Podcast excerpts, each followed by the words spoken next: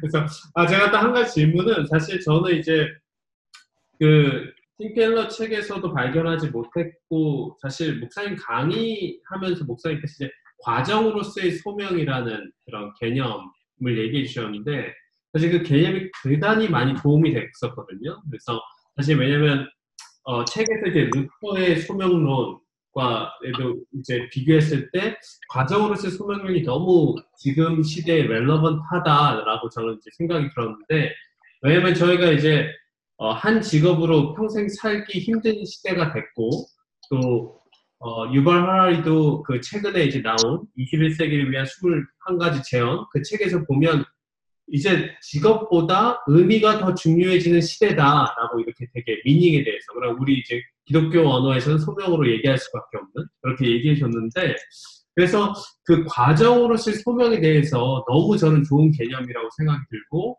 이제 그 전에 직업과 소명에 대해서 좀 이렇게 연결시켜서 봉일 씨가 생각했던 거에서 이제 저희한테 되게 많은 걸 생각하게, 평생 이제 과정을 발견해가는 과정으로서 이제 얘기, 너무 도움이 되는 프레임워크라고 생각, 컨셉이라고 생각하는데, 조금 더 어, 목사, 목사님께서 조금 더 그거에 대해서 좀 더 설명해 주셨으면 좋겠거든요. 예. 네. 그 그동안에 그 그 소명이 이제 마틴 루터가 어, 직업 소명에 대해서 사실은 기독교 신학에서 거의 첫 번째로 이야기했다고 저는 생각하고 있거든요. 근데 이 마틴 루터가 살던 시대에는 직업이 세습되는 사회였어요. 음. 그러니까 아버지가 베이커였으면은 그 아들도 그냥 베이커예요. 그 아버지가 영주면은 그 아들도 영주를 세습받죠. 또 아버지가 농구면은 그 아들도 당연히 농구가 되는 거고요. 그러니까 직장에 이동이 없었던 시대에서 루터는 신분으로서의 직장이 아니, 직업이 아니라 의미로서의 직업을 이야기한 거거든요. 그러니까 누구든지 뭐 영주가 되었든지 그 성직자가 되었든지 농부가 되었든지 하나님이 우리에게 주신 이웃사랑이라는 이 계명을 실천하는 의미를 다 담고 있다. 그렇기 때문에 모든 직장이 다 평등하다, 하나님 앞에서. 어, 그렇게 그 이야기를 했거든요. 어, 저는 이제 그게 이제 그 특히 신약 성서에서 이야기하는 예수님의 그 새 계명, 음, 새 계명, 내 이웃을 내 몸처럼 사랑하라. 이게 사실 기독교인들이 살아가야 되는 첫 번째 삶의 목적이지 않습니까? 목적이 되어야 하고요.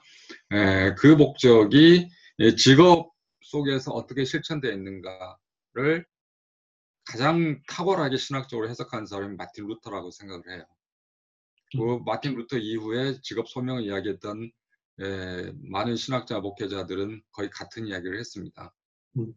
어, 그렇기 때문에 루터는 어, 내가 어, 어떤 직업을 가지고 있든 어, 사랑이라는 동일한 에, 그 목적과 의미를 가, 하, 가지고 있다라고 이야기했기 때문에 모든 직업 다 동일하다고 그랬거든요. 음.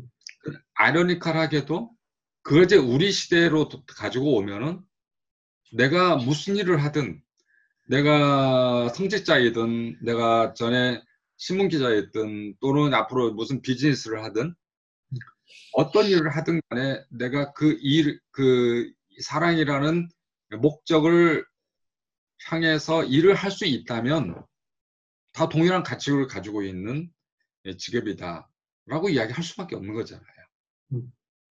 근데 이제 우리가 이제 제가 이제 소명은 과정이다 라고 이야기를 한 거는 두 가지 의미를 가지고 있습니다. 첫 번째는 어, 과정에는 무엇을 향한 과정이냐.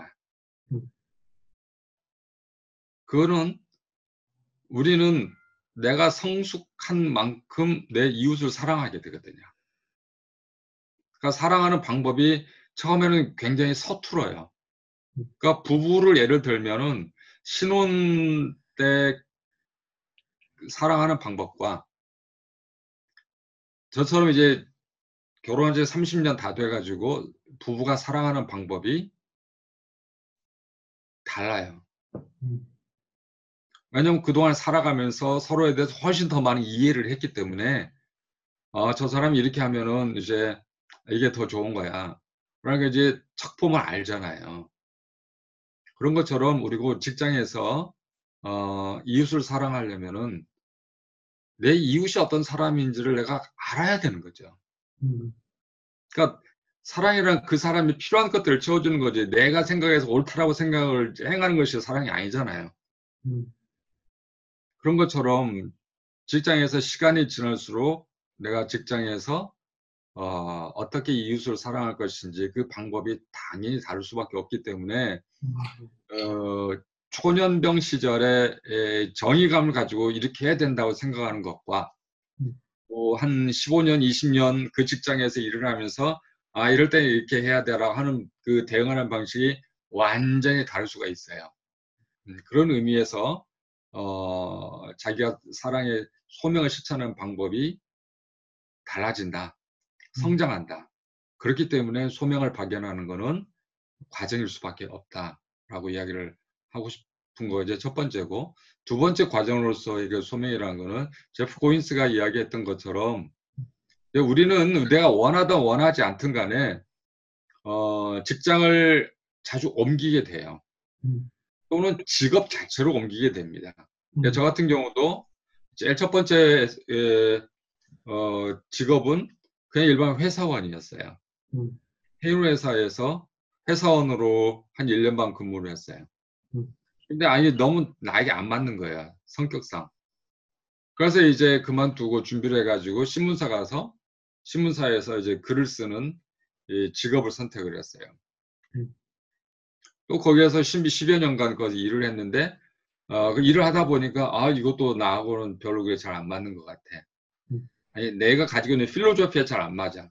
내가 가지고 있는 새로운 인생의 고울이 바뀌었는데 음. 그 새로운 고울을 성취하는 데는 이 그릇이 안 맞는 것 같아. 그래서 저는 이제 그만두고 이제 일 년 쉬고 이제 신학 공부하는 길로 가고 지금 목회를 하고 있고 이 작가로서의 삶을 살고 있, 있, 있어요. 그러니까 제가 저만 하더라도 지난 삼십 년 사이에 어 이렇게 세 개의 다른 직업을 선택을 했었어요. 네. 그러면서 내가 가지고 있는 하나님 나에게 주신 은사를 가지고 어, 내 이웃들을 섬기고 사랑하는 방식이 아, 무엇이구나라는 것을 어, 발견하는 과정이 있는 거죠. 이거는요 저뿐만 아니라 전 세계에 있는 모든 사람들이 다 똑같다고 생각을 해요. 이게 우리가 이십일 세기를 살고 있는 자본주의 시대에 어쩔 수 없는 우리의 선택이라고 생각을 해요. 근데 루터와 우리는 굉장히 다른 컨텍스트에서 살고 있지만은 우리가 다른 컨텍스트 속에서 루터가 발견했던 직업 소명의 그 의미로서의 이 직업이 지금 우리 시대 이십일 세기에 아주 정확하게 잘 맞아 들어간다고 생각을 해요. 음, 그런 차원에서 어, 물론 이제 저는 지금은 이제 예, 목사이고 또 작가이고 어, 그런 직업을 가지고 살아가지만은 또 앞으로 어떻게 될지 모르는 거죠. 그래서 소명은 어, 변해간다. 그리고 어, 소명은 하나님이 우리에게 소명은 우리에게 그 하나님 우리에게 주시는 은사, 달란트를 예, 베이스로 해가지고 음, 소명의 삶을 살아가게 되는데. 그 달란트, 은사가 달라질 수가 있어요. 한번 하나님이 내게 주신 달란트는 평생 안 바뀐다고 생각하면 그 잘못이에요. 달란트가 바뀝니다. 하나님이 새로운 환경 속에서 우리가 하나님의 소명대로 살아갈 수 있도록 하기 위해서 우리에게 전혀 다른 또 달란트를 주시기도 해요. 어떤 때에는. 음. 어, 되게 인상적인 말씀이신데요. 네, 한 번도 네. 생각해보지 못한 것 같은데. 네. 그러니까 예를 들면 이런 거예요. 교회에서 어떤 사람이 어, 방언을 하는 은사를 받았어요. 근데 방언을 하다가 어느 순간에 가면 방언이 은사가 사라지는 경우가 있어요. 음. 그리고 그 사람의 또 치유의 은사를 주시는 경우가 있어요. 왜냐 그 상황 상황에 따라서. 그 상황을 핸들링 하시는 분은 하나님이고 내가 아니, 아니거든요. 음. 하나님이 어, 어, 이, 이 공동체에는 이 은사가 필요하구나. 그러면은 A라는 사람한테 새로운 은사를 주시는 거예요. 음. 어. 그러니까 이게 그 우리가 이 이십일 세기에 들어와서 그 직업 환경이 많이 달라졌는데, 음, 내가 다니는 회사가 그 사라져 버렸어요. 망했어요. 그럼 또 다른 회사를 찾아야 되는데, 내가 전에 일을 했던 그런 종류 회사가 없어요. 그러니까 난 먹고 살아야 되잖아요.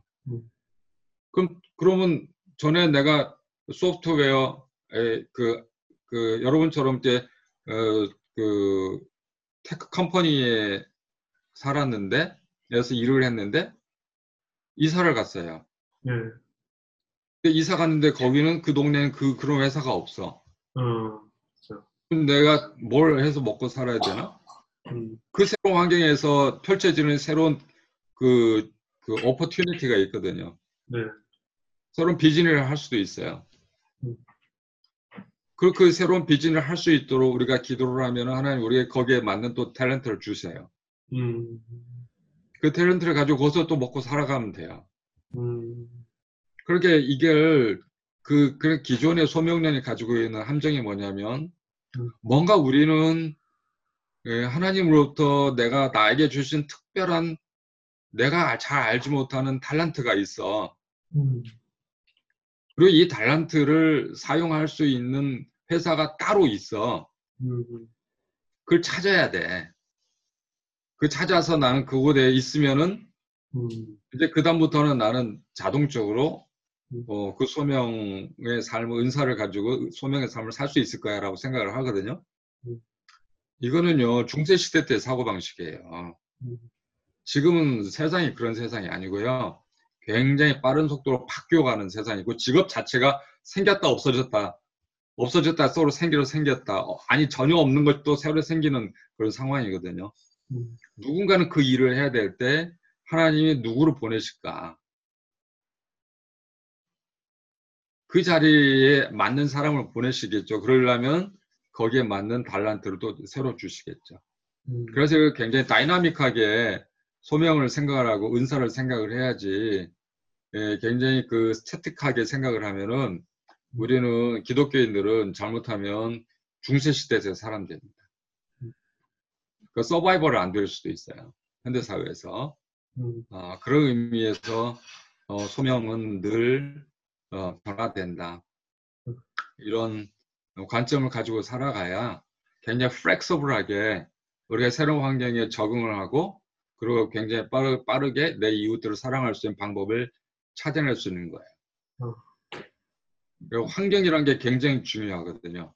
그 환경이 변화되는 거는요, 어, 하나님이 우리에게 주시는 새로운 기회입니다. 그래서 변화된 환경을 두려워해서는 안 되고요. 그 가운데서 하나님의 뜻이 무엇인지를 깊이 있게 기도하면서 찾아내고, 어, 그걸 적응할 수 있는 노력을 해야 돼요. 그런 의미에서 소명은 죽을 때까지 과정일 수밖에 없는 거죠. 예를 들어서 리타이어를 하는 사람들 있잖아요. 리타이어 하는 사람들은 자기 이제 직업 소명이 끝났다고 생각하거든요. 그래서 리타이어에서 죽을 때까지 남아있는 라이프 스팬이 매우 미닝리스하게, 미닝리스, 의미 없게 삶을 허비하는 은퇴자들이 너무 많아요. 이건 심각한 문제입니다. 그렇지 않습니다. 은퇴하면 리타이어, 리타이어한 그 새로운 컨텍스트 속에서 어떤 또 새로운 그, 그 일을 통해서 사랑이라는 의미를 실천할 수 있는 탤런트도 주시고 기회도 주시거든요. 근데 그걸 안 찾아요. 나는 소명이 다 했다고 생각하기 때문에. 그러면은 지루하죠, 그다음부터 인생이. 그래서 그 소명의 삶은 항상 흐르는 것이다 라고 우리가 생각해야 된다. 그런 의미에서 소명은 과정이다라고 이야기를 하고 싶은 겁니다. 파커 팔머도 그 책에서 그렇게 얘기했더라고요. 파커 팔머도 이제 거의 이제 팔십이 됐으니까 이제 파커 팔머가 그러더라고요. 아, 자기 정도 나이가 돼서는 이제 직업이랑 그 소명이랑 연결시켜서 생각하면 안 된다. 아, 네. 아, 직업에 직업, 아, 그러니까 소명을 너무 직업으로 생각해서 절대 안 된다. 왜냐면 자기 파커 팔머도 너무 많은 운동과 교육과 뭐 뭔가를 안 하는 게 뭐 그럴 수 있고 뭐 너무 안 한 것이 너무 안 해본 것이 없을 정도로 너무 많은 것을 했던 사람이어서 그런지 그런 얘기를 해서 저도 그게 되게 인상적이었었거든요. 이제 나이듦에 대해서 글을 쓰면서 그런 표현들을 하더라고요. 팔십이 돼서 그렇게 보니 이제 그런 거에 너무 직업에 너무 한정짓지 말아라 소명이라. 근데 제가 목사님께서 말씀하신 게 너무 인상적이었던 게 사실 이게 칠십, 팔십, 구십, 백 살까지 이제 변화가 거의 계속 있을 거고 그리고 거의 데케이드, 거의 십 년에 한 번씩 사람들이 직업을 바꿀 수밖에 없는 상황이 돼서 사실 예전에는 사람들이 한 오십, 육십이 되면 어느 정도 스테이블, 스테이블한 상황을 되게 좋아하잖아요. 대부분. 그래서 나이가 안정이 되고 스테빌리티를 추구해서 가는데 사실 이제는 더 이상 그럴 수 없는 현실이 됐는데 그 현실 속에서 어 그럼 우리가 내가 사십에 새 직장 했어. 오십에 또 이제 새 직업 또 해. 육십에 또 하게 되게 큰 부담감으로 사실 왔었거든요. 사실 근데 목사님께서 하나님께서 그 각각 그 변화에 따라서 적절한 달란트도 주실 수 있다. 또는 그 새로운 환경이 변했을 때 하나님께서 거기서 변화 이렇게 하실 수 있는 그런 것도 주실 수 있다라는 그 것이 되게 큰 위로가 되는 것 같습니다. 사실 왜냐하면 예, 저는 다른 분들 뭐 아직 한 번도 직장을 바꿔본 적이 없어가지고 사실 잘 어떤 느낌이 수찬이는 잘 모릅니다. 잘 모르겠네요. 네. 제가 수찬이한테는 네. 그 최소한 그 오 년 정도는 한 직장에 좀 있어봐라라고 이야기를 했거든요. 네, 좋은 말씀하셨네요. 일 년 남았습니다. 일 년 남았습니다. 오 년 정도 있어봐야 그 직장인은 사람을 알게 되거든. 맞아요. 그 일, 일도 일이지만 그 사람을 아는 것은 굉장히 오랜 시간이 걸리거든요. 네.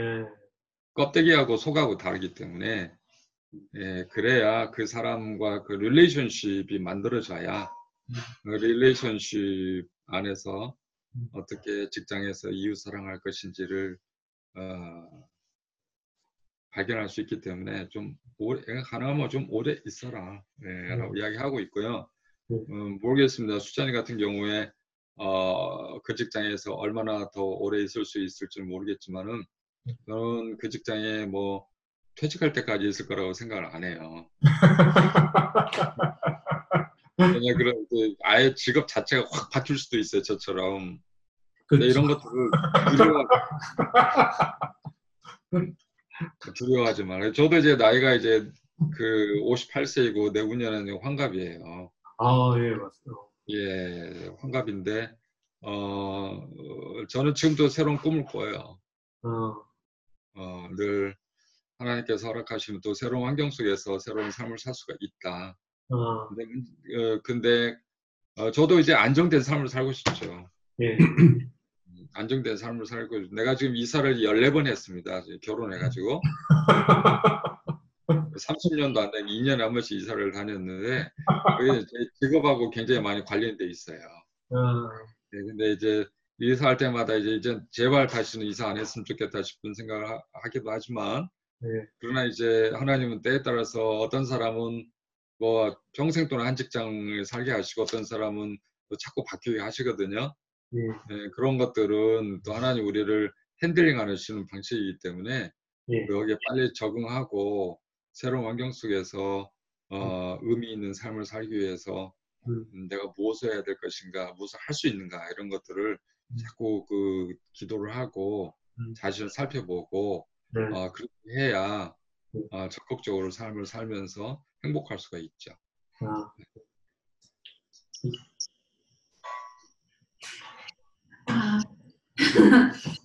아, 또 하나의 질문은요. 어, 그 목사님께서 매일 보내주시는 일터 신앙인을 위한 매일 묵상에 이번 저번에 이제 나왔던 허무함의 무게를 줄이려면에 대해서 어, 그것을 읽으면서 제가 자주 회사에서 되게 허무함을 많이 느끼거든요. 그게 네, 그게 일을 하다가가 아니라 막 열심히 일을 했는데 프로젝트가 많이 캔슬돼가지고서는 음, 그런 경우가 있다 보니까 이제 디자이너로서 뭐 엔지니어도 마찬가지겠는데 물건이 출시를 해야지 제 포트폴리오에도 이제 들어가고 그리고서는 그 다음에 다음 회사를 갈 수가 있는데 지금 제가 일을 하는 동안 한 프로젝트가 한 세네 개가 캔슬되는 바람에 제가 어떻게 회사를 다른 데 옮길 수도 없고 회사에서 어, 허무함을 좀 느끼면서 좀 그러는 때가 많은데 이거를 말씀을 들으면서 남들에게 선행을 여, 선, 선한 영향을 주면서 일을 하라고 하는데 더 이상 선한 영향을 제가 줄 수 없는 그러고는 정말 소용이 없는 사람이 충분히 알았다고 생각하는데 이제 오 년 돼가지고 근데 이제 조금 좀 허무하지 않았으면 좋겠는데 네. 아 근데 약간 좀 이런 거 많잖아요. 성명 가정은 성명도 알고 반응도 되게 선명한데 어떤 경우는 회사 일에 되게 동기부여가 떨어질 때가 있잖아요. 정아 좀 그런 거 있잖아요. 아 음, 아니 저는 오히려 너무 일을 막 순식간에 많이 해야 되니까 음, 좀, 아, 좀 반대의 질문인데 음. 그러니까 너무 약간 지금 이 부분 먼저 대답을 하고 나중에 오는 게 맞을 것 같은데 오케이 그럼 그거부터 먼저 네, 대답하고 갑시다. 네, 그 일에서 우리가 의미를 느끼고 어, 또 어, 소명의식을 느끼는 거는요 어, 과정에서 우리가 느끼는 게 있습니다. 함께 일을 해 나가면서 어, 함께 코워크를 하고 어, 그런 과정의 릴레이션십 속에서 우리가 선한 영향력을 끼치는 그런 것도 있고요. 에, 에, 그 절반은 거기에 이 과정에 있죠. 일의 의미가. 두 번째는 일의 결과예요. 그러니까 프로젝트를 했는데 프로젝트가 다 했는데 캔슬이 돼버렸어요. 음. 어, 진짜 이거 황당하고, 뭐 화가 나고, 그러죠. 왜냐하면 내가 얼마나 많은 나의 그 에너지와 시간을 투자해가지고 이것을 만들어 놨는데 이걸 써먹지 못하잖아요. 음. 예, 이랬을 때, 뭐 아무리 고차원적으로 이야기를 해도, 어, 이거는 실망스러울 수밖에 없는 현실이잖아요. 그죠? 음. 근데 이 세상에 살다 보면은 그런 일들이, 예, 빈번해요. 음. 빈번하기 때문에 다 옳다라고 이야기하는 건 전혀 아닙니다. 음. 때로는 어 근데 이제 자주 나의 내 내 노력의 그 결과를 통해서 내가 성취감을 느끼는 것도 중요하거든요. 일단, 일단 내가 성취감을 느껴야 내가 존재 의미가 확인이 되기 때문에 음. 어 그런데 그 성취감을 지속적으로 느낄 수가 없다면 그 회사는 떠나야죠. 아니 그 무책임하게 그 프로젝트를 하라고 그래가지고 프로젝트 했는데 그것이 갑자기 그냥 어, 돌발 상황에서 밤, 어, 이 캔슬되는 거는 분석량이 떨어진다는 뜻이잖아요. 네. 그러니까, 네 그렇다면 그런 그 실망을 계속 주는 회사를 다니면은요 사람이 굉장히 속이 어리 어리든다고 이제 한국말로 상처가 많이 받아 받기 때문에 일에 대한 자신감도 떨어지게 되고. 그리고 그동안 과정에서 쌓았던 릴레이션십도 이 무너질 가능성도 있습니다. 음. 서로에 대한 신뢰도가 떨어지기 때문에 그래서 가능하면 그러지 않았으면 좋겠는데 음. 어, 그런 이제 우리가 이 살고 있는 세상 속에서의 그, 그 허무감은 특히 직장 속에서 허무감은요 모든 사람들이 어쩌, 일정 한도 내에서는 피해갈 수 없는 부분인 것 같아요. 음. 네, 근데 그것도 어, 그 경험 그러나 장기적으로 보면 우리에게 도움이 될 수, 된다 하고 보면 될 것 같아요. 음. 도움은 되지만 그것이 바람직한 것까지는 아니죠. 음. 그래서 우리가 비록 환란을 겪고 우리가 원하지 않는 결과를 받아들이지만은 에, 그것도 하나님께서 협력하여 선을 이루어 주시도록 기도를 해야 됩니다. 음. 지금은 잘 몰라요. 음. 그러나 어, 하나님께서 분명히 나에게 이런 일을 에, 허락하셨다면 거기에도 나름대로의 에, 성숙할 수 있는 또 새로운 하나님의 뜻이 있을 거다라고 믿고 또 그렇게 되도록 위해서 기도를 그 하면 음, 될 것 같아요. 음. 그러 우리가 그, 그 일의 결과 성취를 내가 원하는 대로 내지 못해서 얻는 그 좌절감, 거기에서 이 얻는 그 소명의식의 그 회의, 허무감, 어, 이런 것들은요, 그냥 그대로 놔두고 그것이 자꾸 반복이 되면 우리 자신이 시니컬해지게 되고, 그리고 일하는 데 있어서 부정적이고 소극적이 될 가능성이 있습니다. 음, 그래서 그것을 극복하려면은 그 문제를 놓고 정말 시리어스하게 하나님과 깊은 기도를 하면서 하나님께 맡기는 그런 프랙티스를 좀 자주 하셔라. 그러나 그런 자꾸 내가 감당할 수 없을 정도로 그런 좌절감을 느끼는 회사라면 어, 회사가 굉장히 좋지 않다. 그런 환경은 나를 위해서라도 어, 좀 바꿔보는 것도 음. 필요하고 하든지, 아니면 내가 그 회사를 뭐 확 바꿔보든지. 음. 예. 근데 대체적으로 그 직장인들이 회사를 바꾼다, 구조를 바꾼다, 시스템을 바꾼다, 프로세스를 바꾼다, 이게 참 어려워요. 음. 자기의 그 높은 책임감 있는 자리에 가지 않은 한. 음. 음. 예. 그러나 그때까지 기다리든지. 아니면 도저히 견딜 수가 없다 그러면은 음. 에, 새로운 이 워크플레이스를 찾아서 음. 어, 따라든지 그 해야 되는데, 하여튼 일단 기도를 좀 많이 하시면서 음. 그 허무감을 이겨내야 됩니다. 허무감은요, 모든 잡, 모든 인생에 다 있거든요. 음. 근데 그 전도서 이 장에서 이야기하는 그 허무감은요, 어, 이 모든 것 배후에 하나님이 계시다는 것을 생각을 안 할 때 오는 허무감이에요. 음. 이 모든 것의 배후에 하나님이 계신다고 생각을 하면요, 어, 그냥 허무가 아니라 감사함으로 바뀝니다. 도움이 좀 됐을지 모르겠습니다. 네, 되게 좋은 말씀 음. 주셔서. 네, 그 묵상 글도 그런 의미로 쓴 거예요. 음. 음. 네. 그다음에 아까 우리 정아. 아, 아.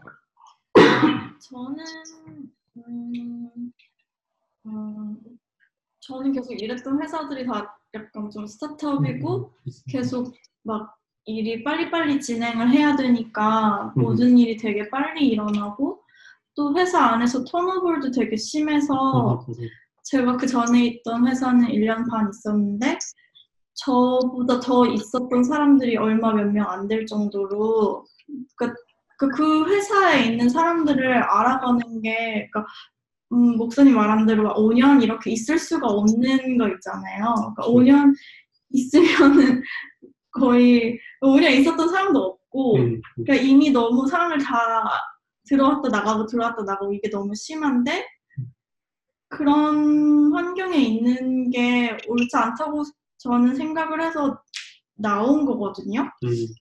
근데 음, 그리고 책 읽으면서도 이렇게 이런 이런 직장 생활 내에서 우리가 크리스천으로서 이렇게 좀 음, 챌린지하고 뭔가를 바꿀 수 있으면 그 음. 어려움 속에서도 있는 게 좋지만, 또 이러이러한 환경이라면 나오는 게 좋다고 얘기하셨을 때 음. 그런 거 보면서 조금 조금 위로가 됐어요. 그러니까 왜냐면 많은 부분들이 그 회사들랑 겹쳐서 음. 음, 그래서 약간, 근데 그런 회사가 제가 다녔던 회사만은 아닌 것 같거든요. 그러니까 여기 지역은 특히 되게 많은 것 같거든요. 그러니까 보통 한 회사에 막 사 년 있었다고 하면 되게 오래 있다고 생각을 하니까, 음.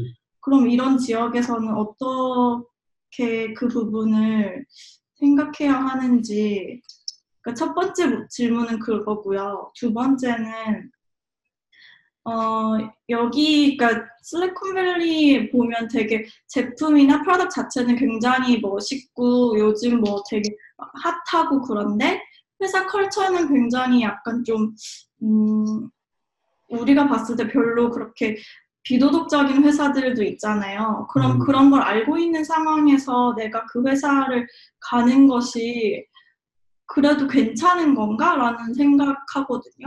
그러니까 그 회사의 필로소피가 내가 생각하는 거랑 조금 다르지만 그 회사가 만든 제품은 되게 뛰어나다는 게 보였을 때 그런 갈등에서 어떤 식으로 생각을 해야 하는지. 음, 제 첫 번째 질문에 대해서 제가 그 지난 여름에 어, 샌프란에 갔을 때 어, 정아가 직장 생활을 지켜보기도 하고 이야기를 들으면서 어, 이 회사는 상당히 문제가 많다. 음. 아, 일단 기본적으로 사람에 대한 에, 가치 평가가 너무 어, 절하되어 있다. 음. 그래서 이 회사를 오래 다니면 사람이 예, 정말 많은 상처를 받, 받을 수밖에 없겠구나라는 생각이 음. 들었어요. 음. 그래서 이제 제가 어, 여러 가지로 좀 생각을 하고 고민을 하다가 음. 음, 올해 초 이월 달인가 어, 제 수찬이랑 정아랑 통화하면서 음. 어, 회사를 좀 음, 이직을 할 거면 음. 빨리 나와서 이직 준비를 해라 음. 라고 그, 그 권유를 했던 기억이 납니다. 음. 음, 그 구조적으로 안 되는 회사들이 있어요. 음. 그런 회사는 들어가면 안 되는 회사들이죠. 음. 왜냐하면 시간을 너무 많이 낭비하게 되거든요. 음. 근데 우리가 그 들어가기 전에 모르거든요, 그 내면을. 그렇죠. 네. 알기 쉽지 않죠. 네, 이 판단을 좀 빨리 해야 됩니다. 그럴 경우에는 가서 어, 이 회사 문화, 이 회사 문화라는 거는 이제 새로 들어간 사람이 회사 문화를 바꿀 수는 없는 거거든요. 가능성이 있다면은 그 가능성을 붙잡고 거기에서 좀 더 오래 스테이하면서 이웃들을 사랑하는 길을 찾아봐라라고 이야기를 하고요. 근데 가능성이 별로 없다라고 하면은 아, 거기에 미련하게 이렇게 오래 있을 수는 없다고 생각을 해요. 음. 우리 능력을 초월한 그 부분은 에, 빨리 받아들여야 되거든요. 내가 내, 내, 내, 내가 할 수가 없다는 것을.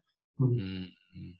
그것도 이제 그러나 기도하면서 어, 하나님이 분명한 사인과 이 마음을 주실 때 그걸 결정을 해야지. 예, 그렇게 해서 그래서 제가 책에도 썼지만은 예, 그 난파선에서 우리는 제일 먼저 탈출하는 사람이 아니라 제일 마지막에 탈출해야 되는 사람이 되어야 된다. 음. 라고 얘기를 했는데, 그런데 내가 탈출하다 익사하면 안 되죠. 그죠? 음. 그러니까 그런 자기 형편을 보면서 아, 이 정도 했으면 나 이게 좀 빨리 나가야 되겠다. 판단이 되면 빨리 나가는 게 예, 저도 음. 생각을 합니다. 그게 음. 이제 한국 같은 경우도 마찬가지예요. 한국 같은 경우도 그 입사해가지고 그렇게 한국 직장에 들어가기 어렵잖아요. 네. 좋은 직장에. 그러니까 좋은 직장에 들어가는데 일 년에 이십오 퍼센트가 그냥 그만두고 나오거든요. 음. 들어가 보면 내가 생각한 대로 안 돼요. 음. 내가 원했던 회사가 아닌 경우가 많아요. 음. 그런 경우에 자기의 삶을 찾아서 또 이제 일 년 이내에 그냥 빨리 그냥 떠나버리는 그런 경우도 있습니다. 저는 그거 어, 긍정, 부정적으로만 생각하지 않아요. 음. 왜냐하면 직장을 빨리 찾아가는, 자기에 맞는 이 직장을 찾아가는, 직업을 찾아가는 그 과정이라고 생각하기 때문에 음. 특히 이십 대 같은 경우는요, 뭐 들락날락 해도 괜찮습니다. 그러나 이제 이십 대 후반이 되고 삼십 대까지 들었었는데도 자꾸 회사 오르락 들어갔다 나왔다 들어갔다, 이거는 습관이에요, 습관. 그래서는 안 되고, 어, 그래서 어, 이십 대 때에는 이 설치하는 기간이다. 자기 자신을 설치하고 세상을 설치하는 그 기간이다. 그런 기간들을 잘 활용하시되, 삼십 대 때에는 정말 한 직장에서 한 그 필드에서 어 거기에서 전문가가 되기 위해서 노력을 해야 되고요. 그러면 삼십 대 후반부터는 이제 자기의 세계를 구축하게 되죠. 그럼 거기에서부터 이제 크리에이티비티가 나오기 시작하는 거죠. 크리에이티비티는 그 사람이 가지고 있는 그 어떤 그 이 창의성, 천재성에서만 나오는 게 아니, 아니거든요. 음. 지식과 경험 없으면 크리에이티비티가 안, 안 생겨요. 음. 그러니까 어, 삼십 대 때에는 인내하면서 자기의 어떤 그 전공 분야, 음. 이 세상에서 자기가 컨트리뷰션을 할 수 있는 그 분야를 아주 스트롱하게 베이스를 닦는 시간이라고 생각하시면 됩니다. 음. 그래서 사십 대 때에는 그것을 어플라이 해가지고 음. 자기만이 할 수 있는 세상을, 자기만이 할 수 있는 그 일을 음. 계속 크리에이트하는 이 작업을 해야 됩니다. 음.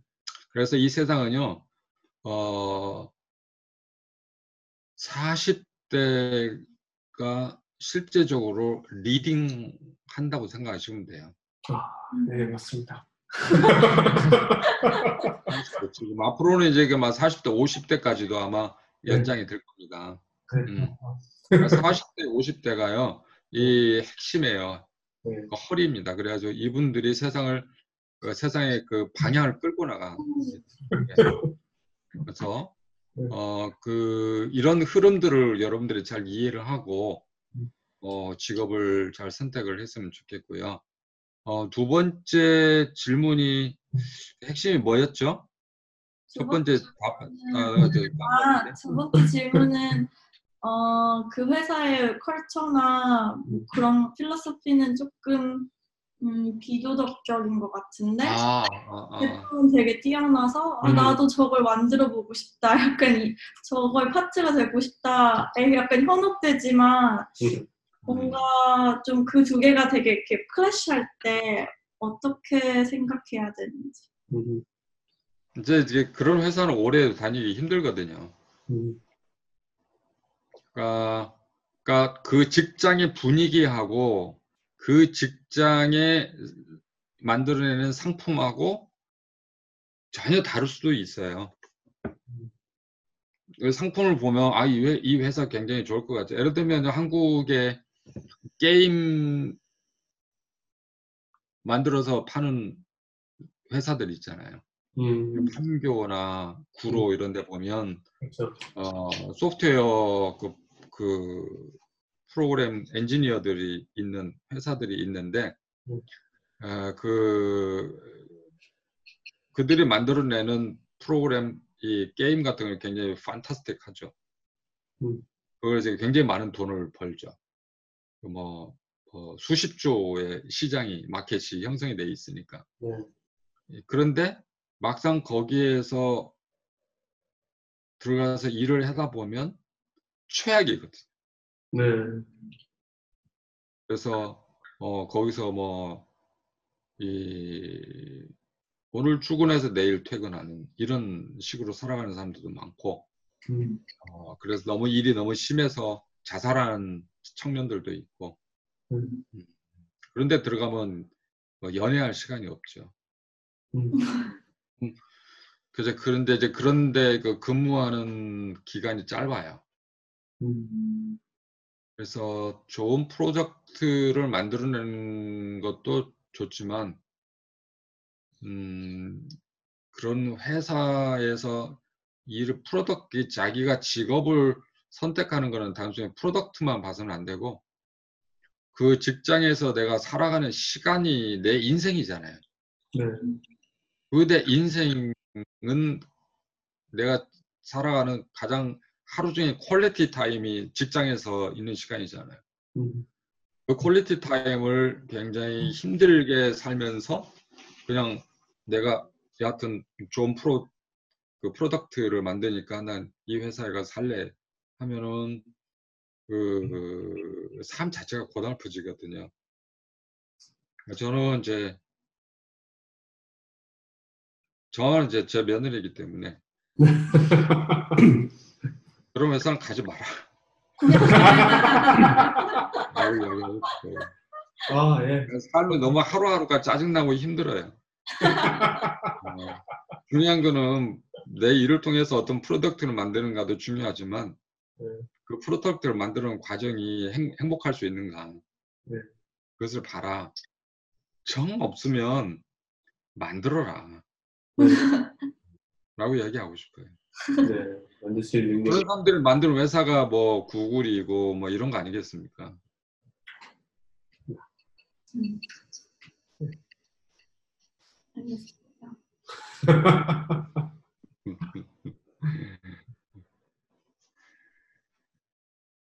저는 몇 가지 고, 고민하는 게 있는데, 그 중에 하나는 제가 느끼는 바로는 많은 사람들이 점점 더 사람 중심이고, 제가 생각하는 기독교적 가치인 뭐 평등이나 인권에 대한 정책들을 많이 어, 적용시키는 회사들이 많아진다고 생각하거든요.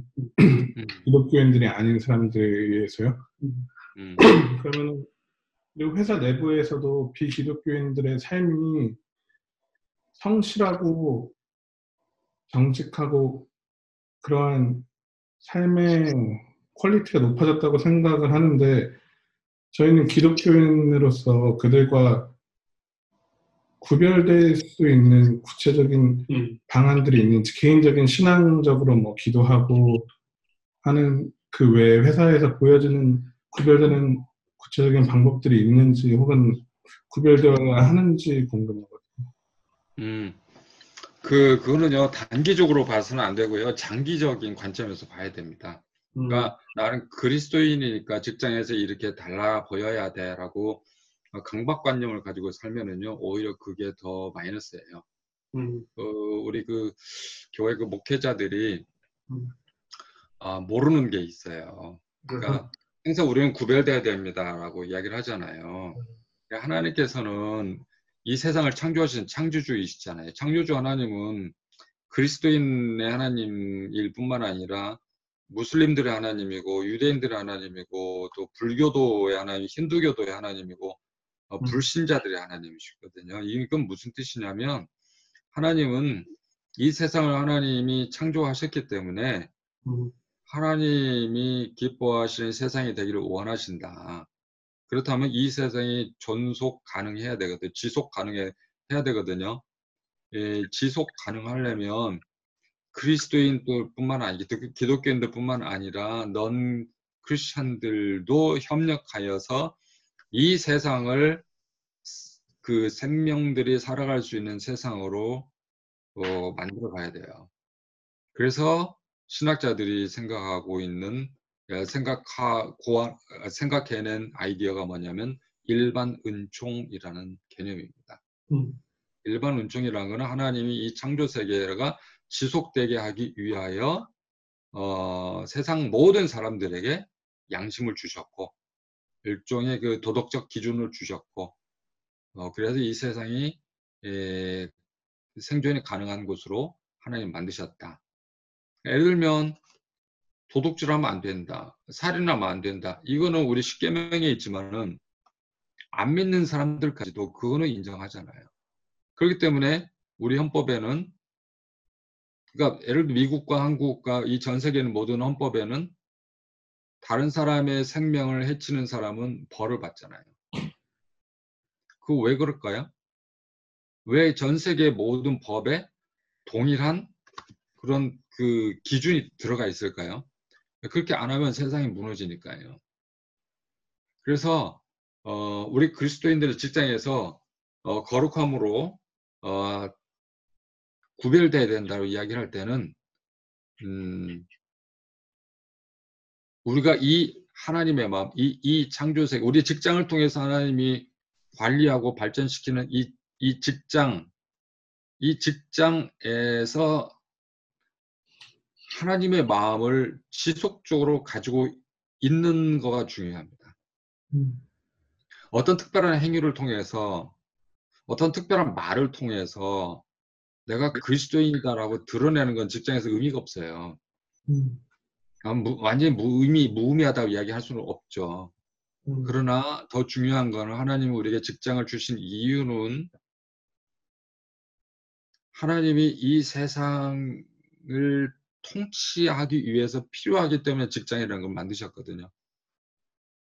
여러분들이 그, 그 우리 지수 형제는 회계 회사에 다닌다고 그랬잖아요. 네. 어카운팅. 네. 어카운팅 컴퍼니가 필요해요. 돈이 잘 돌아가기 위해, 정직하게 돌아가기 하기 위해서는. 음. 이, 이 직장이 다 그런 것이거든요. 누군가는 빵을 만들어 팔아야 되고, 누군가 음식을 만들어 팔아야 되고, 누군가는 프로그램 만들어, 이, 만들어 팔아야 돼. 이게 다 네트워킹화 돼 있어요. 어, 근데 중요한 거는 왜 우리가 살아가는 직장이 이렇게 힘들고 어려운가? 이건 하나님의 마음이 아니라 내가 여기에서 어떤 유익을 취할 수 있을 것인가, 늘 그런 관점에서 직장을 바라보기 때문에, 직장을 내가 성공하는 도구로 생각하기 때문에 직장이 힘든 거예요. 음. 내가 이겨야 되거든, 무조건. 경쟁에서 수단 방법 가리지 않고. 그러다 보면 서로 불신이 생기게 되고, 어, 짜증이 생기게 되고, 이 갈등이 생기게 되고, 그렇게 되겠죠. 음, 그런 회사에서 만든 프로덕트가 아무리 겉으로 보기에 좋아 보여도 그 필로소피가 좋지 않으면 그 만드는 제품이 궁극적으로는 그렇게 그 세상에 큰 이 컨트리뷰션을 하기는 어렵다고 생각을 하고요. 그래서 어떤 그 항상 하나님이 이 직장을 통해서 세상에 어떤 컨트리뷰션을 하기를 원하시는지를 지속적으로 생각하는 거예요. 음. 그러면은 내가 일 년 그 회사를 다닌 거하고 십 년 그 회사를 다닌다고 생각이 다르거든요. 음. 십 년을 회사를 다니면 훨씬 더 큰 관점에서 보게 됩니다. 그럴 때 더 어, 하나님의 마음에 합당한 결정을 할 수 있고 그런 일을 할 수 있어요. 그렇기 때문에 그 회사에서 어, 실력을 키우고 하나님의 마음을 가지고 사람들 대하고 내 일을 대하는 그 동기, 태도, 과정, 이런 것이 다른 사람들하고 구분이 돼야 되는 거죠. 어떤 종교적인 행위를 통해서 구분되는 것이 아니라. 그래서 일을 할 때는요, 제일 중요한 게 동기예요, 동기. 그걸 이제 신학적 언어로 표현하면 소명이 되는 거예요. 내가 왜 이 일을 하는가? 음. 하나님의 관점에서 생각해 보시는 거죠. 그게 우리가 달라지는 거예요. 궁극적으로 구별되는 거예요. 그런 관점에서 봐야지. 와, 술을 안 먹어야 뭐 그리스도인으로 구별되고, 그건 지연 말단적인 거, 그런 거 가지고 어, 그리스도인의 어떤 그 사인을 세상에 자꾸 주려고 하면 안 된다. 음. 그래서 본질과 비본질을 구분하라고 제가 이야기했잖아요. 네.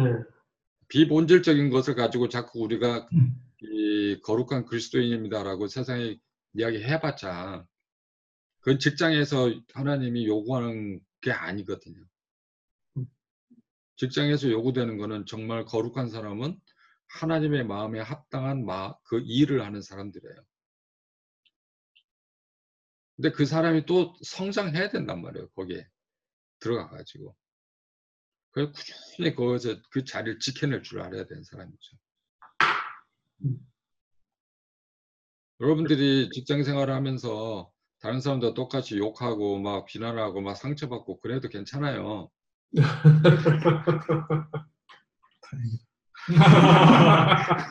똑같은 언어를 사용, no problem. 중요한 거는 여러분들의 마음의 그 동기. 그래서 어, 여러분들이 궁극적으로 어, 그 일 년, 이 년 이내에 어떤 결과를 내는 것이 아니라, 그 생각, 그 직장에서 오래 있으면서 자기가 어떤 결과를 나중에 낼 수 있을지를 한번 상상을 해보시고, 음, 그것이 세상에 얼마나 컨트리뷰션을 많이 할 수 있을지 한번 상상을 해보시고, 거기를 향해서 달려가시면 됩니다. 그래서 제가 제 책의 일터 신앙의 책에서 사실은 가장 큰 컨트리뷰션이 뭐냐면, 사장이 인내하라입니다. 음. 에, 거기에 이제 저는 과감하게 타협의 윤리까지 또 도입을 했는데, 음. 에, 이 부분이 사실은 어, 신학자들이나 목회 다른 신학자들, 목회자들이 이야기하지 않는 부분을 제가 건드렸어요. 음. 어, 어떤 그 일터 신학에 관련된 책을 읽어봐도 이런 이 내용은 없습니다. 그래서 저는 쉽게 떠나지 마라, 인내하라 라고 이야기합니다. 거기에 진짜 거룩함이 있지 않을까요? 구별됨이 있지 않을까요? 남들은 막 그, 아, 이 회사 뭐 가능성 없어, 막 이윤이 안 돼, 돈벌이가 안 되라고 근데 떠나는 과정에 나는 아, 이 회사 이런 가능성이 있는 것 같다라고 그것을 발견하고 거기에서 머물고 그거에 대해서 지속적으로 어, 일을 하고 한 십 년, 이십 년 지나서 세상에 깜짝 놀랄 그런 이 프로덕트를 내놓을 때 그거야말로 하나님의 영광이고 소명의 삶이겠죠. 그런 의미에서 우리가 달라져야 되겠죠.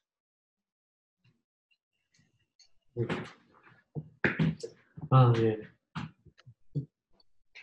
네, 아, 목사님, 하여간 저희가 가진 질문은 거의 여기까지고요. 예, 혹시 저희 또 여기 이제 목사님께서 주로 이제 교우들 한국에서 한국에 있는 교우들 많이 만나시지만 마지막으로 저희 또 하나시아 교우들 또 베이 지역에 있는 또 다른 크리스찬들 특별히 일터 신앙인들에게 하시고 싶은 말씀 있으면 한마디 해주시면 마지막으로 예 감사하겠습니다. 네, 어 그. 하나시아 교회 성도님들에게 어, 마지막으로 드리고 싶은 이건 마지막은 아니겠죠. 예, 아, 뭐 어, 오늘의 마지막입니다. 네. 어, 제가 이 책에도 써나 썼는데 어, 직장은 나 혼자 독백하는 곳이 아니에요. 음. 직장은 대화하는 곳입니다. 대화는 물건을 놓고 컴퓨터 앞에서 혼자 독백하고 하는 게 대화가 아니라 사람과 사람이 만나서 말을 하는 걸 대화라고 이야기하잖아요. 음. 그러니까 나는 나의 직장 동료하고 대화를 하고 또 눈에는 보이지 않지만 또는 가끔 만나지만 나의 그 소비자들, 음. 예, 컨슈머하고 대화를 하는 거, 겁니다. 음, 그래서 어, 대화를 잘 하시라. 음. 어, 대화를 할 때 서로 얼굴을 붉히고 대화를 하면 그 대화가 파토가 나잖아요. 음. 아, 부, 불행하게 끝나잖아요. 싸움이 되잖아요. 싸우지 말고 음. 에, 서로의 그 얼굴을 잘 보면서 서로의 필요를 잘 채워드리면서 음. 어, 즐겁고 화목한 대화를 하시라. 음. 그러면은 직장이 훨씬 더 재미있어질 것이고 의미가 충만해질 것이고 또 감사할 수 있는 일들이 더 많아질 것이고 또 여러분들이 이를 통해서 만들어내는 서비스나 어떤 그 프로덕트가 굉장히 소비자들에게 좋은 평판을 얻을 것이다 생각합니다. 그래서 늘 소비자들 내가 일을 할 때 이 일을 소비하는 사람들과 만나서 또는 가상으로 늘 대화를 좀 하시라. 음. 그래야 아, 여러분들 하는 일을 통해서 하나님이 이 세상을 축복하신다. 음. 좀 큰 그림으로 어, 관계적인 측면, 그러니까 이 어떤 그 리졸트, 이 결과보다도 이 관계, 릴레이션십이 사실 일터에서 아, 가장 중요하다라는 것을 말씀드리고 싶습니다. 네, 여기까지 하겠습니다. 아, 예, 정말 감사합니다.